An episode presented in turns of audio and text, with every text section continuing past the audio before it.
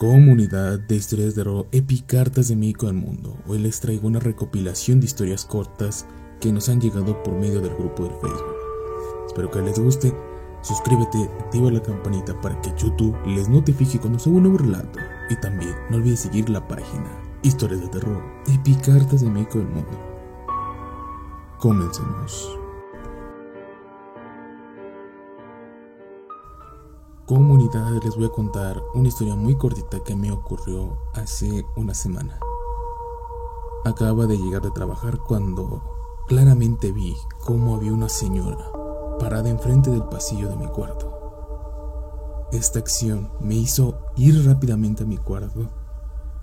Lo que puede observar aquí es que no había nadie, pero el cuarto estaba totalmente frío ese frío inexplicable que no me ha volvido a pasar esto. Le comenté a mis amigos y me dijeron que me había tocado ver un fantasma. Esta ha sido mi primera experiencia con fantasmas. Yo vivía detrás de un panteón. Así como lo escuchan. Yo vivía en un fraccionamiento, pero atrás de todo el fraccionamiento había un panteón. Y este panteón, en fechas de Día de Muertos, se ponía muy bonito. Exactamente en estos días del Día de Muertos, me tocó ver claramente como una bola roja caía del cielo. Pero puedo jurar que se veían como en las películas. Suena ilógico, pero se ven igualitas a las que comentan todas las personas en internet y las que salen en las películas. Le comenté a mi mamá lo que había visto me dijo, vamos a meternos porque esta noche va a ser muy fea. Y claramente fue muy fea porque desapareció un niño. En el lugar no encontraron a nadie, la mamá estaba totalmente desgarrada del corazón porque no podía creer lo que había pasado. Hasta la fecha no han encontrado al niño. Y entre vecinos se cuenta que fueron las brujas las que se llevaron a ese niño. Yo vi a mi abuelita después de fallecida.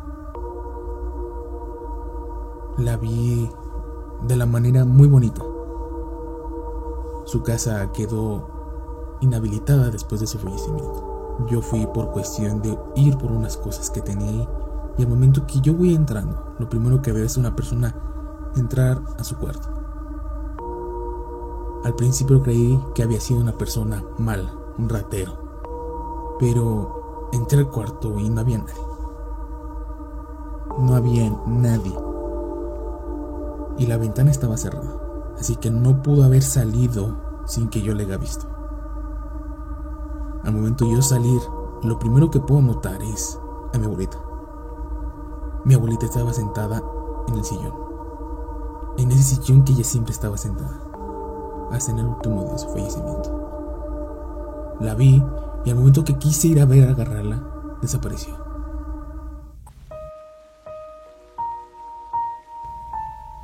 Yo vi a mi perrito después de fallecido. Yo soy estudiante de la universidad y por obvias razones me tuve que ir a estudiar a la ciudad.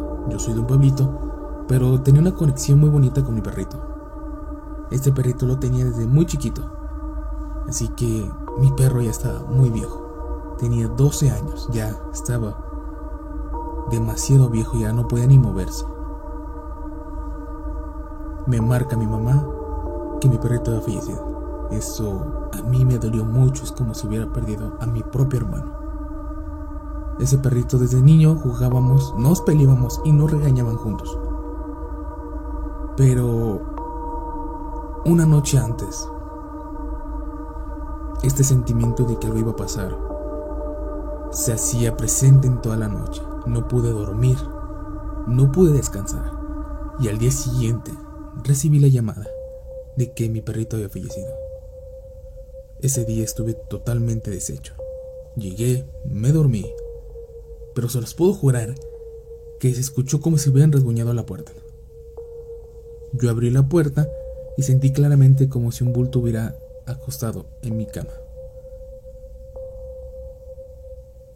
Momento que reaccioné, me acordé que yo no tenía perros, pero me lambieron la mano y se acostó al lado mío. Sentí su propio calor.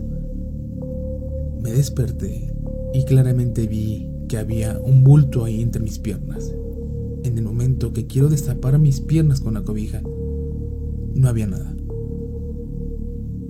Pero ese sentimiento de felicidad, pero este sentimiento me llenó el corazón de mucha felicidad. Esa misma noche le comenté a mi mamá lo que había pasado. Y me dijo mi mamá que mi perrito se fue a despedir de mí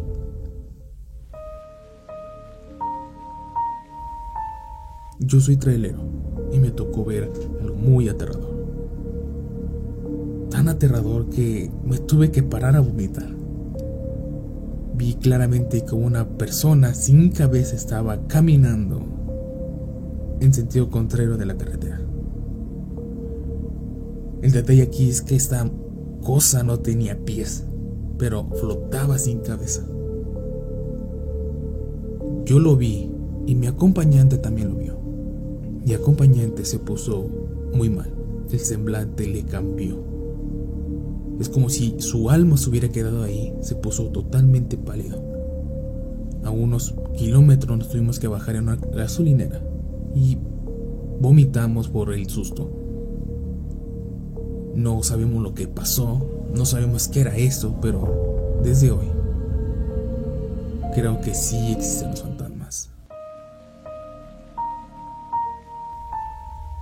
comunidad, la otra vez vi que compartieron unas historias en el grupo de Facebook sobre anécdotas en estaciones de metro en la Ciudad de México. Yo tengo una historia que contar, espero que les guste. Esta historia empieza porque mi hermano y yo salimos por cuestiones de trabajo y al momento de ya regresar nos tocó estar en la estación completamente solos. Pero se los puedo jurar que de repente llegó un aroma demasiado putrefacción. Después de esto se escuchaban voces de niños. Era tanto el sonido que pensamos que había niños en la estación, pero no podíamos ver a nadie. Se los puedo jurar que eso que les voy a decir es real. Lo vimos dos personas, pero acabamos de ver como una niña, totalmente de blanco. Este túnel completamente oscuro iba saliendo una niña. Esto era muy aterrador porque mi hermana dijo que no traía pies. Yo tuve la iniciativa de poder ir a ayudarla, pero en el momento que ya me estaba acercando, mi cuerpo se puso alerta, como si algo fuese a pasar si me acercara ahí. En cuanto más me acercaba se sentía ese aroma de protefacción. Mi hermana me jaló del brazo y salimos de la estación rápido. Bendito Dios que todavía un vigilante arriba. Le comentamos y fue, pero no encontró nada. Nos dijo que era normal escuchar esta historia, así que ya no le tomaba mucha importancia. En ese momento, gracias a Dios también, pasó el metro y nos fuimos de ahí. Comunidad de historia de terror, Epicartas México del mundo. Espero que les hayan gustado estas historias. Son muy cortitas, pero espero que les gusten. Es una recopilación de historias que nos han llegado por medio del grupo de Facebook. Si les gustaban estas historias, suscríbete, activa la campanita para que YouTube les notifique cuando suba un nuevo relato. Y también, no olvides seguir la página Historias de Terror, Epicarte de México del Mundo. Y tú tienes una historia que contar, déjala en la página de Facebook, las estoy leyendo todas.